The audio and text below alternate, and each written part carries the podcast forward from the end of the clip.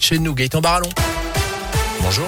Bonjour Jérôme, bonjour à tous. Elle a une Emmanuel Macron met la pression sur les seniors face au rebond épidémique. Le taux d'incidence du Covid a grimpé de 40% en une semaine et à partir du 15 décembre, les plus de 65 ans devront donc avoir une troisième dose pour garder leur passe sanitaire. Écoutez le chef de l'État. Une campagne a été lancée depuis la fin de l'été pour tous les plus de 65 ans et les plus fragiles. Il nous faut aujourd'hui l'accélérer. À partir du 15 décembre, il vous faudra justifier d'un rappel pour prolonger la validité de votre passe sanitaire. Les personnes qui ont moins de 65 ans voient aussi la protection conférée par le vaccin diminuer au fil du temps. C'est pourquoi une campagne de rappel sera lancée à partir du début du mois de décembre pour nos compatriotes âgés de 50 à 64 ans. Message entendu, Doctolib enregistré 100 000 prises de rendez-vous en une heure après son allocution. Et vous l'avez entendu, la campagne de rappel de vaccins sera donc ouverte aux plus de 50 ans dès le début décembre. À noter également le retour du port du masque obligatoire à l'école pour les 6-11 ans sur tout le territoire à partir de lundi prochain. C'était déjà le cas depuis cette semaine en Haute-Loire. Ce sera à nouveau le cas donc dans la Loire. Le maire de saint positif au Covid. Gaël Perdriau l'a annoncé lui-même à son retour de Dubaï où il participait à l'exposition universelle. L'élu et président de la métropole Paul doublement vacciné a présenté des symptômes et passé un test PCR qui a confirmé son infection.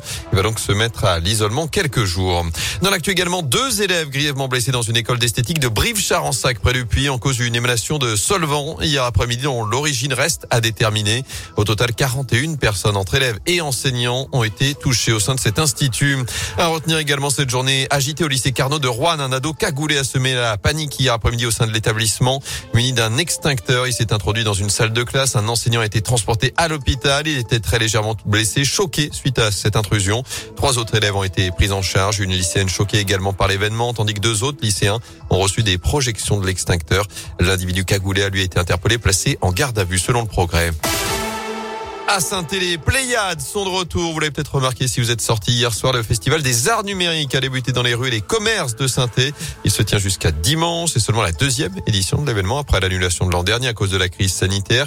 Et cette fois, près de 40 œuvres locales ou internationales seront exposées aux quatre coins de la capitale de la Loire. Les précisions de Marc Chassot-Bénet, adjoint à la culture. L'esprit de Pléiades, c'est d'animer le centre-ville autour d'un des nouveaux savoir-faire de Saint-Etienne, qui est le numérique. L'objectif est de proposer euh, au grand public d'aller euh, chez les commerçants, d'aller dans des lieux patrimoniaux, découvrir des créations à travers l'outil numérique qui permet aujourd'hui des, choses assez formidables. On va trouver des œuvres lumineuses comme sous le kiosque place Jean Jaurès, des œuvres avec des écrans qu'on trouvera beaucoup dans les commerces. Il y a des œuvres parfois euh, qui même comportent un peu d'humour. Euh, donc véritablement c'est très accessible et cela va permettre à un très large public qui peut-être n'a pas l'habitude de fréquenter un musée comme le musée d'art moderne et contemporain, et eh bien de découvrir des artistes finalement dans les lieux qu'ils aiment au quotidien. Et vous retrouvez le programme complet des Sur radioscoop.com.